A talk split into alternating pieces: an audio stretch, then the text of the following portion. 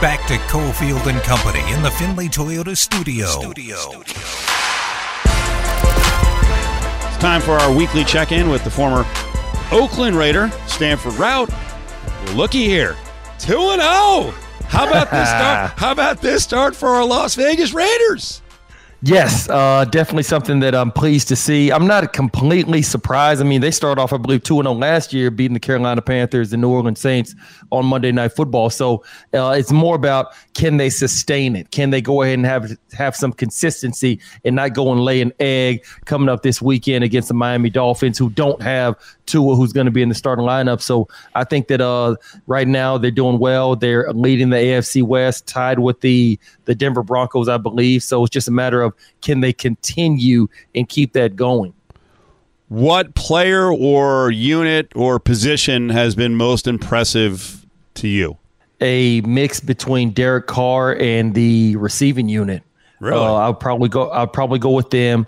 Uh, like I said, I love Maxx Crosby. I love the way he's been getting after the quarterback. I love the way Ngakoue, all those guys up front have been getting after the quarterback. Uh, Abrams been playing much better on the defense side of the ball. Trayvon Mullen came up with a big INT last week, uh, covering I think it was Diontae Johnson on a nine route. So obviously, you know, you got a plethora of positions that have been doing well. But if if you're asking me, I'd probably say going into that game without Josh Jacobs after what you did on Monday Night Football. Uh, I believe Derek Carr threw for over 400 yards against the Baltimore Ravens. And then, like I said, you see Zay Jones with a huge touchdown uh, to go and end the game. And also see Henry Ruggs stepping up against Pittsburgh. I would probably just go uh, all in all obviously Derek Carr leading the league in passing yards per game right now, but also the receiving unit. Whenever you don't have your bell cow of a running back within Josh Jacobs going on the road, playing an early game, which is 10 a.m. Vegas time.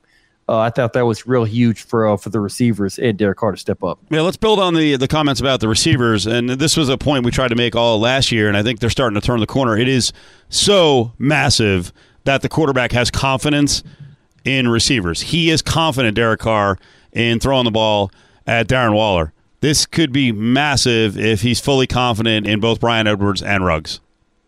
Oh, absolutely. He's going to have to be uh, just because, uh, I mean, whenever you got uh, receivers and the quarterback who are on the same page, the sky's the limit because now the the, uh, the quarterback, he believes in you. He's He knows where you're going to be at on certain times, things like that. So I think that's I think that's paramount. And then we all know Darren Waller, he's the best offensive player that the Raiders have. It's toss about him and Josh Jacobs, whatever. Uh, but I think that you can't get uh, any more intricate than having that quarterback, the receivers being on the same page. It's Friday on Cofield and Company. We're getting ready for the football weekend. Raiders 2 0, surprising a lot of people, taking out the Ravens uh, and the Steelers. Next up, Dolphins on Sunday. All right.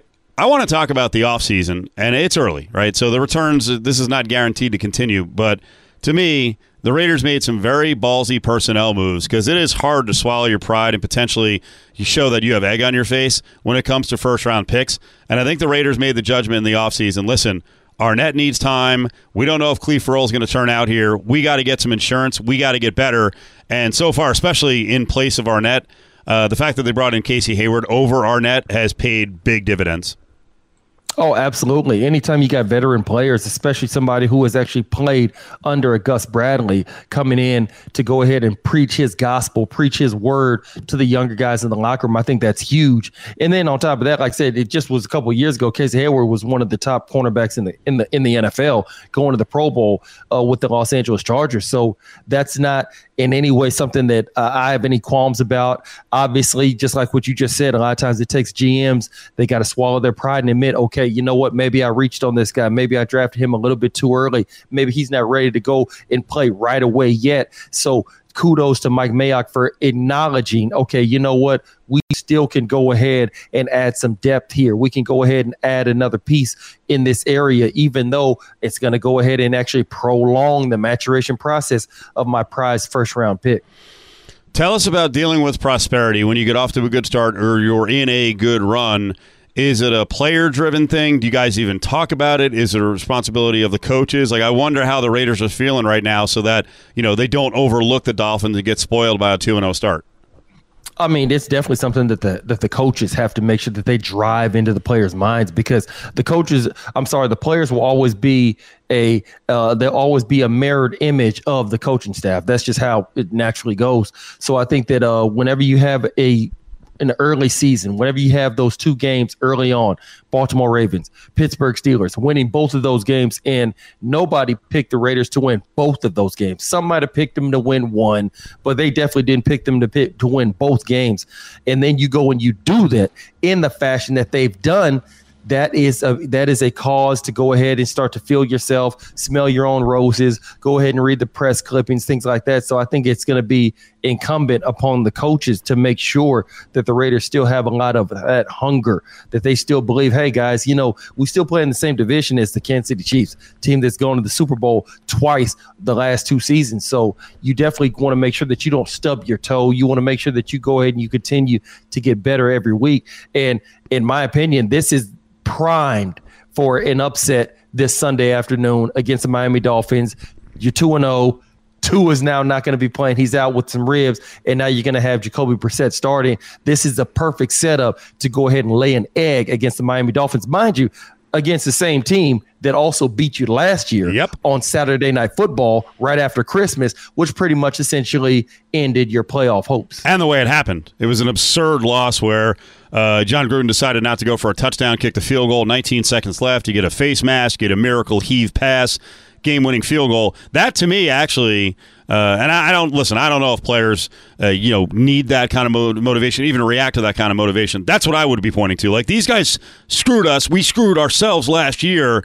Don't worry about who's playing quarterback. We need to get some revenge here, and we are not getting, you know, down the road booted from the playoffs because of another loss to the freaking Dolphins. Exactly. And that's why I say it's all incumbent upon the coaching staff that you have to make sure that you instill in the players that this is not a time to let up. This is not a time to feel like you already have the game won. This is not a time to feel like you're going against a wounded bird. You're going against some sort of wounded animal. Yes, they do not have their starting quarterback, but Jacoby Brissett has been a quarterback in this league for some time, played for the Patriots, started for the Patriots, beat the Houston Texans on Thursday Night Football several years ago, started for the Indianapolis Colts. He's made some plays in this league. He's very capable of beating you. So you definitely do not want to go into this game thinking that you already have it made because you will definitely come up out of there walking off that field at Allegiant Stadium with an L if you do not take this game seriously. Stanford Routt, Cofield and Company, Friday, looking ahead at the NFL weekend. Well, we'll look back for a second. Uh, there's a lot of rage right now. You got to give me your reaction to the taunting penalties. Man, don't even get me started on that, Steve. Um, I think that the NFL, obviously, we know we all know this is a business. The only game, the only day of the week that it's not a business is on Sundays or Thursdays and Mondays. But every other day, Roger Goodell has to make sure that hey, I want to make sure that I uh, that I keep our sponsors. I want to keep all of our business associates. I want to keep them all happy. And if the people that are writing the big checks that allow the NFL to be the best sport in the USA right now, that allow the NFL to be the best thing smoking, that allow the NFL to be a multi-billion dollar industry, I got to go ahead and I got to make sure that I got to keep them happy. So if the players have to go ahead and they're the ones who have to deal with the brunt of it, they're the ones who have to deal with all the changes, the modifications, basically us handcuffing them whenever it comes to them actually being their true selves on the field. That's just the cost of doing business, literally. And I think that's all that's uh that's everything that's coming down to. But I think you get to the point now where it's like, come on. But so much of this new generation is all about inclusivity. It's all about peace. It's all about uh, uh, telling your your next door neighbor how much you love them, telling everybody when you walk down the street exactly how highly you think of them. And man, football is a man's game. And just like I teach my kids at the high school, football and and and, I remember what Jon Gruden said a couple years ago. I believe uh, the Raiders were on Hard Knocks when he said he, he said everybody likes to talk about dreams, and Jon Gruden said he's into nightmares because to accomplish your dream means you have to go and dash and ruin somebody else's. Yep. Period. There's no way that we both can have a dream and we both achieve it on this football field. That's not how that works in basketball, soccer, baseball, tennis, everything else. So I think that whenever you do that, you're taking away the true essence of the game because you're grown men playing a kid's game. And because it's a kid's game, what do you do? You play with emotion. You make a good play, you're going to be happy. You don't make a good play, you're not going to be happy. So to sit up there and tell somebody that, hey, you can go and make a, a, a big time pass breakup uh, in the game in the fourth quarter, and you can't go and celebrate a little bit because you just got off the field because you know you're going to make the offensive player feel bad, or some offensive player makes a great play. Well, you know we don't want to hurt the defensive player's feelings. That's what fans want to see. They want to see triumph. They want to see somebody succeeding. They want to see somebody losing. So I think that to take that away, I believe you're taking away a lot of the emotion and you're taking away a lot of the characterization, a lot of the individuality on the football field with a lot of the players. A big story of the, of the first two weeks and, and this week again are the rookie quarterbacks, and Trevor Lawrence and Zach Wilson look like rookies. Uh, Justin Fields will get his chance for the Bears. Yes, Dalton can't go. He's going against the Browns. The Browns are a good team. They're a pretty big favorite at a touchdown. Is Justin Fields essentially dead meat in this game, or is he advanced enough that he's going to survive? Ah, I think man, that, that right there is the million dollar question, right? Exactly. Uh, where we're gonna uh, where we're gonna fall off on that one, and I think that whenever you're looking at, uh, at Justin Fields, obviously he's going to be going against the Cleveland Browns. We all know that they have a really really good defense. I think that because of Chicago not having a high barrage of weapons on the offense side of the ball. I think it's going to be a difficult game for him just because he's not walking into a situation like you see Mac Jones for the New England Patriots. You got Bill Belichick as your coach. You got uh, uh the offensive coordinator. I forget his name, but you know who I'm Josh talking about. Josh McDaniels. Yep. Yeah, Josh McDaniels. Because of that, I think it's a little different. You see how Trevor Lawrence is struggling. You see how uh, Zach Wilson is struggling. Trey Lance has not become the starter yet for San Francisco, at least not to not to my knowledge as of yet. Um, so I think that these rookies are going to have their moments where they struggle. They're going to have flashes, but they're also going to have their moments where it's really, really difficult because they're going from the college game to the pro game. So, you know, at Ohio State, what maybe one, two games out of the year, are you actually playing a team that actually has the talent to beat you? Well, you're going against Cleveland Browns. You got Myles Garrett. You got Jadeveon Clowney. You got Denzel Ward. You got Harrison. You got Josh Johnson. You got I can go all the way down the list. So you're playing against guys that you probably didn't really see much on Saturdays, and you're playing against an actual team that has the ability to beat you. And not, and not only that, they're actually probably better at their position than you are at your position as far as the rankings in the league throughout their career. So it's definitely going to be an uphill battle. I think he's going to have his moments where he flashes some athleticism, some brilliance, but I think you're also going to see those rookie struggling moments. The former Oakland Raider, Stanford Routt, joins us every Friday. Busy guy, coaches high school, is doing college games. You're on East Carolina against Charleston Southern tomorrow on Saturday. I got a college question to close on. You know, I never asked you this one. You're an H-Town guy. You went to Houston. How does it feel to actually be part of the halves. This is a gigantic deal. I mean, you, you, guys have money behind the program with Tillman Fertitta, but when you get to the Power Five, it's a different freaking ball game. Oh, no doubt about it. It's a different freaking ball game. I can tell you like this, it's a little bit bittersweet just because I remember several years ago, back in 2016, the Big 12 was actually flirting with the University of Houston as far as possible expansion. You know, they're flirting with us at the party. They're kind of winking their eye at us, things like that. We walk over there to them, ask them for their phone number. They say, nah, not interested. I'm not really seeing anybody right now. So it's like, you've been flirting with us all night long. And then when we finally come over to you, ask you on a, on a date, you tell us that you're already seeing somebody you're not interested. I, I was, so, I was going to joke. Texas, uh, Texas and Oklahoma are across the room, and they're like, no. Stop talking. exactly. And so, you know, Texas and Oklahoma, they they basically nixed that very, very quickly. And now that they're gone, uh, now that they're going to be going to the SEC, it takes a little bit of the sweetness away from it because it's like being invited to a party when a lot of the cool kids have already left. And then I think that they're going to do fine when it comes to football. Obviously, basketball, they were in the Final Four just this past season. I think that uh, I think the sky's the limit, but it all starts with being in a bigger conference, having that bigger platform. Uh, one last thing on this, it, you know, this is kind of crazy.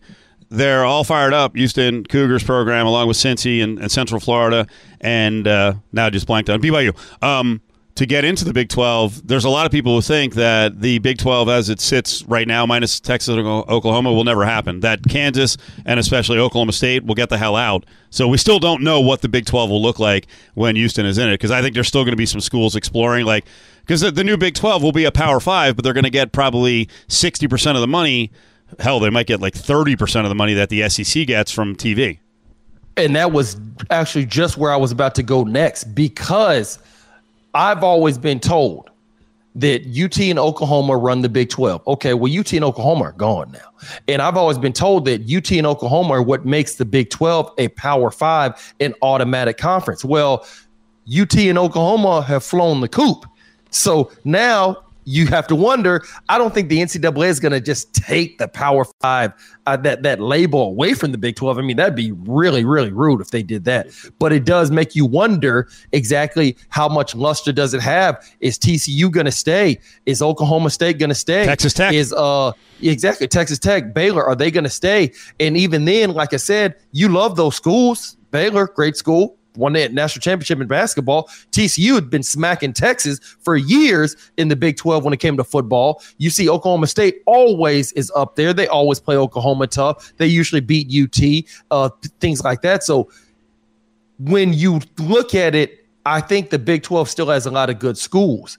But when it comes to the blue bloods, when it comes to that name recognition of OU, UT, you know, that's a completely different tax bracket. It's just far as the longevity, the name, the luster to the name of the university, things like that. So I do wonder exactly what's going to happen to the Big 12 because if I'm TCU, I've been working so hard to get to the Big 12 uh, for so many years. They were in Conference USA, the same college, the same uh, conference I was in back in college, and so it took them so long to get to the Big Twelve. You got the Baylor's, the Oklahoma States, the Texas Techs of the world. You wonder do they now feel okay well i mean i don't want to be at this party anymore. All the cool kids have already left so you know what? Let me go ahead and you know uh, hit up the pac 12 you know with that you up text message or hey big head or you know something like that. Like you up. so it, it, it still remains to be seen exactly what's going to happen but i definitely do think you're going to see some more shuffling of the deck actually uh, coming aboard in the next couple years. Great convo as always. We'll talk to you next week. Thanks stanford all right. Appreciate you. Be good, Steve. There he is, Stanford Routt, our Raiders insider on the defensive side of the ball. His spot today is brought to you by our friends at the Westgate Resort Casino. The Superbook buzzing again this weekend for Football Central. The theater will be open for viewing. The sportsbook will be open for viewing. You got the 4K video walls in both locations. Get there early, open the mobile betting app, and we start at 8 a.m. right here on ESPN Las Vegas. It'll be myself and Adam Candee with the Sunday Football Preview Show. So join us for Week Three in the NFL at the Westgate at the Superbook. Join the conversation on Twitter at Cofield and Co.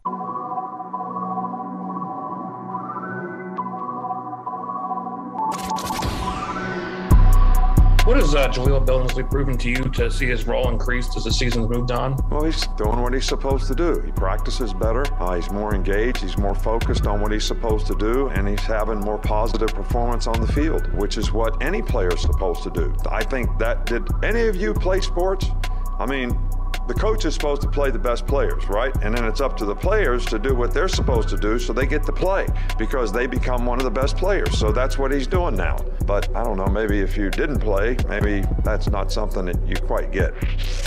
The 4 o'clock football frenzy is presented by Dustin DeHart of Nova Home Loans. Call him now at 702 577 2600. College football week four is here. Here, Nick Saban on the way back with a, uh, local reporter. Uh, weird on a couple fronts. First of all, I'll say this: on this show, I was complimenting Saban for actually maturing and acting like an adult in dealing with the media recently. Like I think he's grown up. Uh, while uh, Bill Belichick is still as immature as he's ever been, because Erin Andrews is talking about the pressure of interviewing Belichick, but Saban still has his moments. The bizarro thing about that question was it was a G damn softball to talk about the player working his way into more playing time. I don't even get why he was annoyed. Adam? I don't either. I just think I think some coaches you catch them on you know, they got out of the, the freaking wrong side of the bed that morning. It's like, dude, I just need some quotes. I'm doing a feature on this guy getting playing time. What has he done to impress you? I don't know what you're talking about with coaches kind of getting Right. on the wrong side of bed. Um, I, I I will say, do you want to sign an apology form for saying Nick Saban had matured? No, because he still has his blips. I mean, I think he's gotten much better at the in-game stuff, and uh, and I think he's lightened up after games. Uh, but yeah, I just I don't. Know, who knows, man? You know, and the the thing is, he might have something with the reporter that he was annoyed with. There might have been a question earlier that annoyed him. I mean, it's just it's Well, Steve, bizarre. he's I mean, not I, I, I actually I would have loved for someone to stand up and go, you know what, Nick? It's like work. You earn more time and better jobs. So we've all done this, Coach. It's Wait. real life. But no one will do that because it's Nick Saban. Or Uh, just stand up and go, "What is your problem? I'm trying to pump the kid. Why are you snapping on me?" Yeah, I've played sports before, Nick. Do you want to go play one on one right now? Well, that, that that's the other thing I thought of. I'm like, I, I'm not going to sit there and challenge the 70 year old Nick Saban to I will. A, a feat of strength. It's not, you know, freaking, uh, you know, Seinfeld here. Well, but you know, it's just so weird, Willie, isn't it? he's not an idiot, Steve. Yeah. Uh, I'm not an idiot. There you go. Uh, the Cardinal sin on Cofield and Company. Ari doesn't have the bite ready when it was should have been used, and then he has to be set up for it. What? So sad, right, Adam? your business. Uh, None of your business. Adam, the great. former Mr. X, would have stricken down both sides of that whole I thing. I have like I am even more convinced after today than ever that Gruden listens to the show and he doesn't like me because of what's on the show. Because how many times have I talked about him not with you know not liking analytics, not paying attention to him, and all the other things? Right. So today I asked him like how confident he is with Drake and Barber and how they played last week, and you know going forward without Jacobs, how it would be.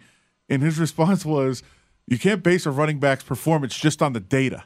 And I'm like, well, why is it always science and data with me? Like I know, like yes, that is who I am, but that's not who I am to him. He clearly listens. The I- worst. I think, I think he only listens, or they only listen to Raider Nation Radio 920. So that's what I hear. The rest of the No, organization, no does. Cofield and Company. I think there wasn't there a case. Was it last year or the year? Well, I guess I guess it would have been last year since that's the first year of the stadium. Where I, early in the year, didn't they, uh, as they were getting ready for the game, didn't they have the show like pumped up in the press box? I was like, this isn't good. Yeah, that was Now terrifying. that now they're really following you. Now they're really tracking what you're saying. Yeah, that was that was definitely terrifying. Uh, I there's sometimes I just feel like there's no, there's no way he doesn't like me just on the question. I ask good questions in the press conference. He clearly doesn't like me because of our show. I mean, you are you are annoying. I, I mean, I, I, actually, you're right. The show, if he listens to the show or they listen to the show, that would it would back up that premise. All right, the line on this game, as I'm here in Fresno, getting ready for UNLV in Fresno, seven o'clock with uh, six thirty Learfield pregame. Willie, it's actually gone down to thirty Yeah. uh, from a high of thirty-two. Adam Candee yesterday said, "Hey, he's going to play it." Uh, we saw longtime gambler. Uh, and you know, one of our buddies, Ted Sevransky, was saying, "Hey, I'm going to play it." What do you think? Well, I think the Fresno State's probably going to pull away. I, I'm wondering if the sharp play though might be Fresno State in the first half. Um, you know, just so it's 19 and a half, and um, you, you somewhat lose some value just because of the fact that it's not actually half of 30. But are they going to come come out smoking against this team? And I also have to wonder if the total is of value. Now, the first half total is 32 and a half, also higher than, um, you know, where, where if you were to double it, uh, where it's sitting at 59. I do think the game's going to go over the total. I think Fresno State's going to put it on them. They're going to do their share. It's a matter of what UNLV can get done. But if Brumfield plays, you, you have to think that the offense is going to play with a little bit more confidence. And, you know, it didn't do it didn't do much, didn't show much against Iowa State, understandably, um, you know, with Friel and, and Martell. But they UNLV put together a somewhat of a competitive half against Eastern Washington, challenging them in the second, and then challenge ASU in the first half. So if Brumfield can do something productive to somewhat keep UNLV close, I think that you know, I I don't know if it's going to cover the thirty, and I you know, it's just it's it's one of those numbers where I think Fresno State's going to sort of control that pace, and it'll, it'll, it'll be lingering. And if you're if you're going to lose that if you're going to lose that game uh, at the books, it's going to be because of a of a late backdoor cover. UNLV is going to score late because Fresno State should control the tempo. They should control the pace of this game. And they should realistically win this game by at least five touchdowns. No, UNLV scores enough to cover. They stay in it. Dustin DeHart of Nova Home Loans brings you the 4 o'clock football frenzy. Dial 702 577 2600 now. Home prices have never been higher, and interest rates have never been lower. Get your mortgage tune up today by calling 577 2600. We had a 2 0 year last year. It's not where you line up, it's where you wind up. You know, we got a long way to go. We still have 15 games. Somebody told me we're playing 17 regular season games. And we might play 18 or 19 next year. Who knows? But um, not to be uh, sarcastic, but we want to win this game this week and try to stay in the hunt. Now, back to Cofield and Company in the Finley Toyota studio. I like Jon Gruden when he's sarcastic. Clearly, a question there from Adam Hill. No reason to be sarcastic unless Adam Hill, who's in studio, is asking you. It's Cofield out here at uh, Bulldog Stadium, Fresno, taking on uh, your Rebels. I almost said Running Rebels. Your Rebels. Willie Ramirez is alongside. Let's get in depth a little more on the Fresno side and uh, on this big uh, Mountain West tilt uh, for the Rebels opening up the conference season. Cam Morrell played football at Fresno State, played in the NFL. He's a sideline reporter on radio, and he gives Cofield and Company a couple minutes. How you doing? What's up, fellas? Hey, what's the uh, stadium atmosphere going to be like here on a Friday night? You know, going up against uh, some high school football. I will say there's, I think there's like a taco truck throwdown, and there's music outside right now. So the environment, I want, I want to leave right now and go get some tacos. Yeah, that'd be that'd be a good move for sure. It's hard to beat taco truck tacos in Fresno.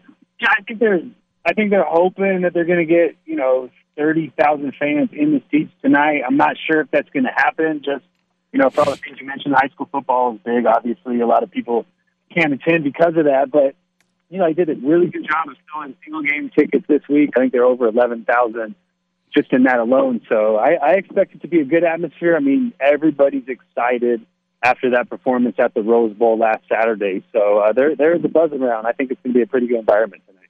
So, Cam, I know for a fact that Steve did not intend for it to sound like this when he just threw it to you when he said, uh, you know, what's the atmosphere going to be like going up against high school? And then he cut to the question, but it almost kind of sounded like what the Fresno State Bulldogs, the nationally ranked Fresno State Bulldogs, going up against UNLV. And I'm sure he wasn't saying like a high school team, but let's be real. UNLV has not been playing up to the standards that it would like. It's it's struggled. It's lost to an FCS team.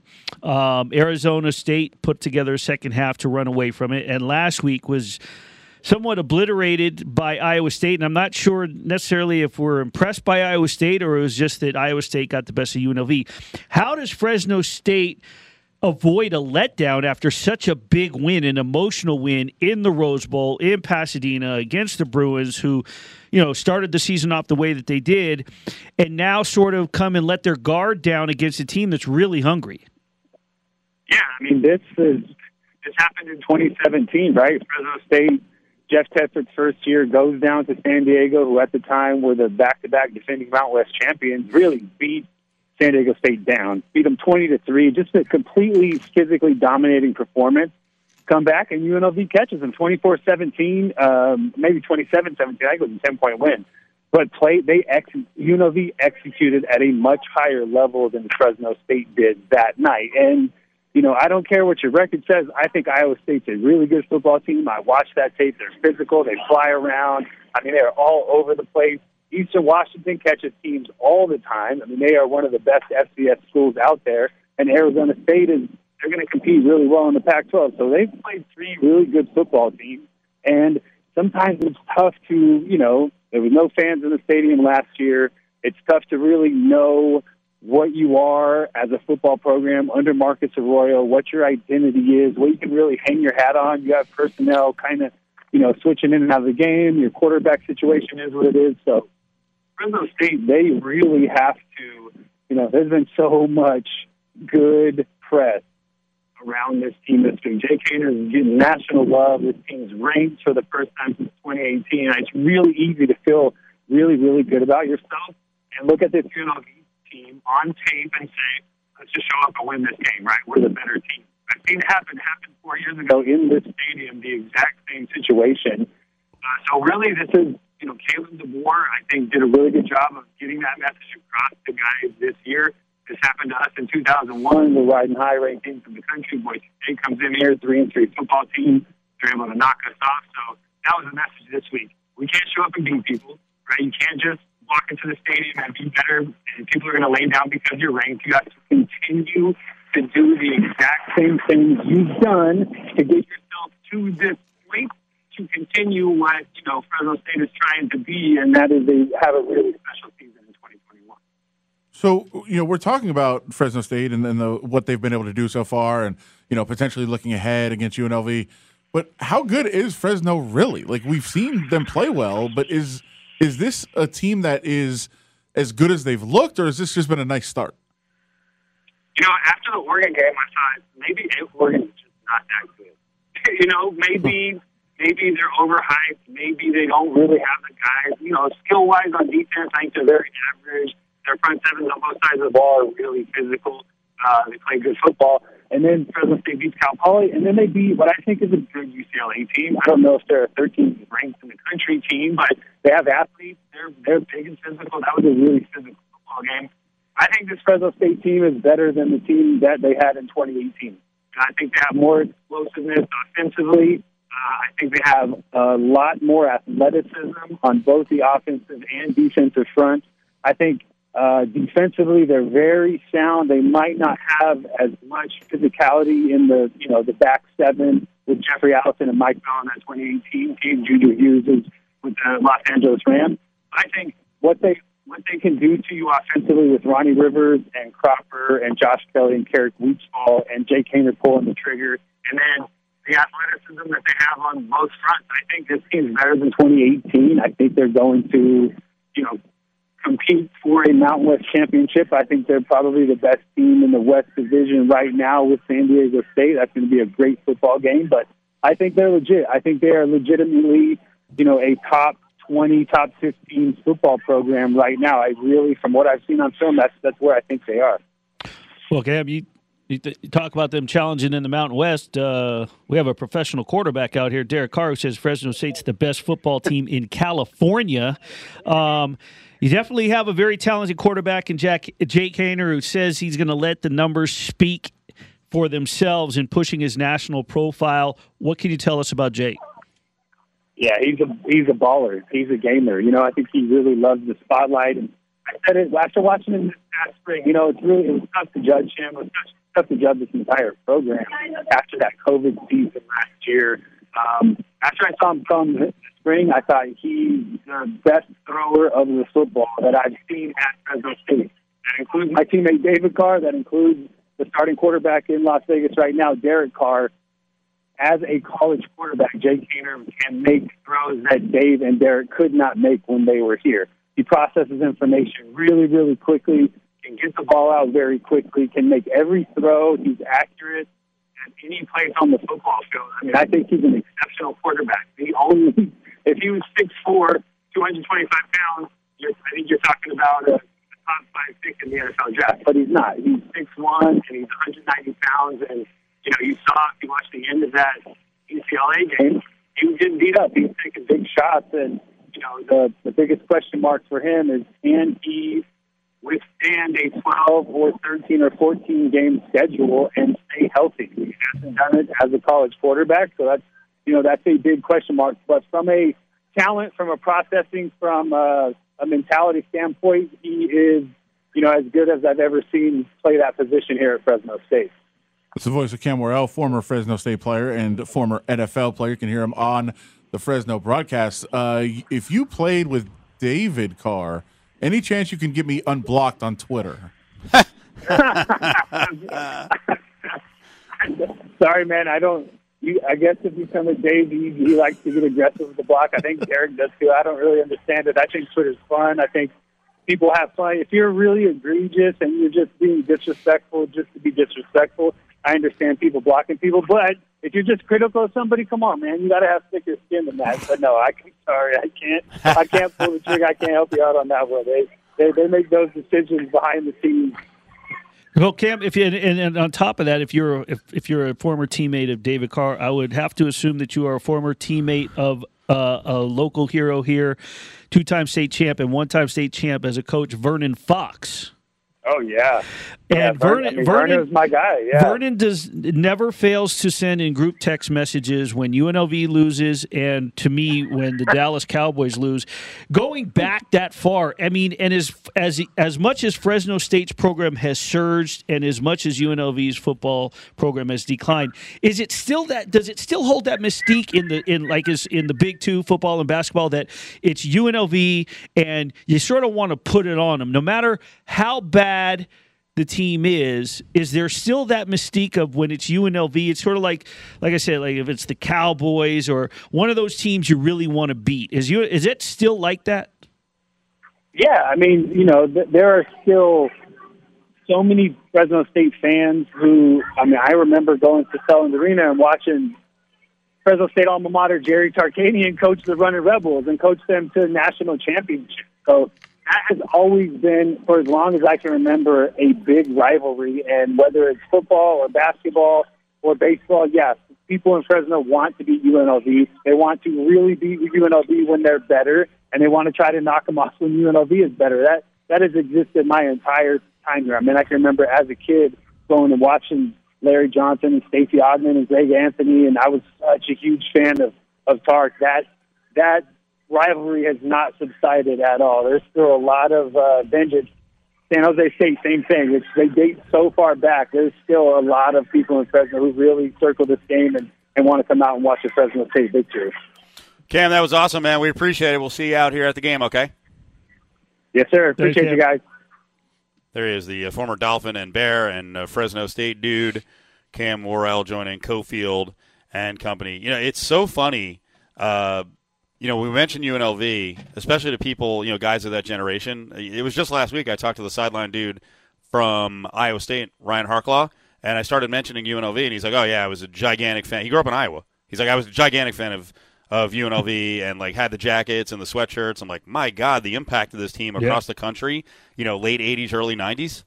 What's crazy when, when I moved back to Las Vegas because I had left for a few years and I was in Minnesota, and um, kid I went to high school with, you know, reconnected a couple years later, and um, he was telling me how he was a big Running Rebel fan, and he was naming players like beyond the you know the the um, the Mark Wades and the the um, Freddie Banks, and I think he, I think at the time he's like, yeah, Jarvis Basnight was his favorite player, but just that was the 86-87 Final Four team that lost to Indiana in the Final Four, and then of course, you know, and as he emerged, and but uh, I'll never forget that that just you know in, in in the sticks in Minnesota, the suburbs outside of Minneapolis and Minnetonka.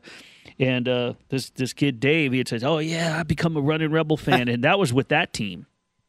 That's awesome. Uh, don't forget this weekend, Sunday, uh, we'll be at the Westgate in the morning, and then we've got the afternoon after game party after the Raiders and Dolphins right across the street from Allegiant Stadium. We'll be at Crazy Horse 3, drink specials, food specials, the. Uh, dozens and dozens, if not hundreds, of women at Crazy Horse 3 partying. Great place to park. It's really the closest location you're going to get to Allegiant Stadium. We'll be there from 4 to 7 with the post game party. I'll be on the scene, so come out and enjoy, hopefully, the victory by the Raiders over the Dolphins at Crazy Horse 3. Stick around. Cofield and Company returns in minutes in the Findlay Toyota studio. It's Cofield and Company's Eye on Sports Gambling. I'm gonna kill your bookmaker. I'm gonna rip his throat out. I will step on his throat until the man chokes. Let me tell you how. Winners, winners, winners, winners, winners. Free, free, free, free, free, free. All right, let's get some leans and likes on the NFL here inside of three minutes. Adam Hill, Willie, Cofield out here in Fresno getting ready for the UNLV game. It goes down at 7 o'clock right here on ESPN Las Vegas against the Bulldogs. Did you guys think my question to Cam Worrell was a little bit weird about the attendance on a Friday night? Because I had heard it the last time I was here in 2019 that high school football is so big that Fresno State doesn't really love to get Friday tilts, even though they get the TV exposure because of the competition against the high school games. The crowds aren't as big as they should be. So I'm kind of curious tonight. I mean, you've got a top 25 team. They just pulled off a nice upset uh, against UCLA. They almost took out Oregon, so they're riding high right now. They've got potentially uh, a Heisman candidate if he can stay healthy. And Jake Haener, I would expect a monster crowd tonight. Yeah, I mean, I think there are parts of the. I, I think there will be too, especially when they're ranked. I think that supersedes some of the other stuff. But you know, there are parts of the country where high school football is king, and you know that's one of them. It's very big there. So um, I I get it, and I understand why they wouldn't want the games. It, it it sense to not play many, but you also want your you know exposure for your program, and that can happen on a primetime game. Uh, we'll see. I, I am interested to see what the crowd looks like tonight. Yeah, I. Uh, it was funny the way that you sort of introed that or or through that question, Adam Steve, because you said you said Cam, you know Fresno State, uh, the the get your take on the attendance. Um, because of Fresno State going up against a high school, and then you switched directions real quick and you stopped, so you didn't finish. So it, it, it almost sounded like as if you were saying Fresno State football against a high school. Oh, okay. Well, he So- got it. He yeah, got yeah. It. No, he did. He did. I just, of course, had to. I get excited. I had to make a little joke about that and say, well, they're not playing a high school team, but Right, right, right. Yeah. Uh, one more thing, you were talking about this the the spread of the game at thirty and what could happen in the game. Um, if Fresno got out to an early lead, there is no way if I'm Kalen DeBoer and I've got a safe lead in the middle of the third quarter, I'm risking Jake Haener out there with an injured hip because I got to tell you, as a defender. Guess who I'm going? I mean, you already want to pin your ears back and get to Jake Haener. Now you've got a little extra motivation to get him out of the game. And that, that may sound mean, but as a football player, sorry, bro. You know, we saw you limping around, and we know you got an injured hip, so let's go. Time to get physical. Yeah, and I think the the other part of this is oftentimes you you know you think of a sandwich game or a look ahead spot as only only you have a great team coming up, right? And in this case, Fresno's coming off a great win, and on the horizon is a the best trip of the year to Hawaii, and so it is kind of a weird spot for them, uh, where you know they have a big travel week, but obviously they get to go to Hawaii and enjoy themselves coming up in the next week, and uh, you know that could could mean a little bit of a look ahead spot for them. All right, let me get your take on a, a couple of NFL games, and we'll hit a bunch more in the five o'clock hours. We got the big five on the way here in less than seven minutes. All right, Adam, your bill. Well, not your bills anymore. Not your bills anymore. Um, do we all believe that the football team is a live dog? Uh, well, now the line is down to an even seven. It was seven and a half everywhere. It's seven and twenty. So, what do you think of the Bills and football team? It was nine, uh, which is where I bet it. Uh, I, I don't think I'm going to take seven, uh, but I do kind of lean toward the underdog here. They've been able to move the ball very well with Taylor Heinicke. Uh, pretty much every time he's been on the field, he's been able to move the ball. Uh, the one thing that concerns me is at some point you think the, the Bills' offense is going to break out, and it sounds crazy for a team that won 35 nothing last week, but their offense was dreadful. Uh, they won that game with their defense, so I'm I'm you know concerned going against it because you feel like it's you know a train that could get started at some point, uh, but we haven't seen it yet, and uh, until we do, uh, I'm pretty comfortable taking a little bit more than a touchdown here. I like the football team in this spot. Now, if because that hook has been dropped and it's only costing you, you can you can probably find a spot that's only going to cost you an extra dime, and you're going to lay the 120. It's not going to hurt to buy to to add the half point back onto if you're going to take the plus seven. But for teaser players, it's got to be pretty enticing if you like six or six and a half point teasers to throw the football team on there because, as you said, Heinicke can continue to move the offense and somewhat keep it relatively keep him in in striking distance to to potentially you know, um, in the make this a game in the fourth quarter, and you know, it's it's it's it's a defensive play away from possibly taking the lead at some point if they can stay within striking distance. I like the football team plus the points, and like I said, if it being a flat seven across the board, I wouldn't hesitate to add the half point. Bills right now a top three defense, and I've only played Miami and Pittsburgh, but a top three defense in the league with some of the advanced metrics. After the way the Saints looked last week, I thought the Patriots, there was no shot this game was going to stay on Pat's three. And instead, it's gone the other way. Uh, Mhm. almost 60% of the money in the tickets are on New England. And there's actually two and a halfs out there now with the Saints as a dog. Yeah, I'm taking New England. I, I don't love it. I'm not I'm not going to stand on the table and scream that it's a great play, but uh, I, I like this spot. You, you look at what New England did. Obviously, last week they dominated against uh, a, a rookie quarterback who was overmatched. Uh, the previous week, you can say, well, they lost to Miami. Well, watch the games. They really didn't. They were running the clock down to kick the game-winning field goal or potentially go in the end zone, and they fumbled. Uh, that's a game they, you know, for all intents and purposes, won. So I, I wouldn't I wouldn't freak out and say the Patriots are you know a mess or anything like that. They should be two and zero right now.